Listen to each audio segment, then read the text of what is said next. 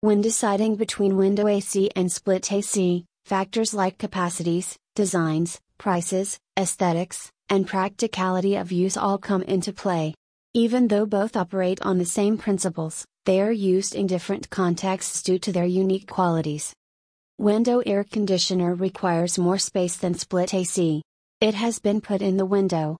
As a result, the majority of installations are dark and pose a security risk.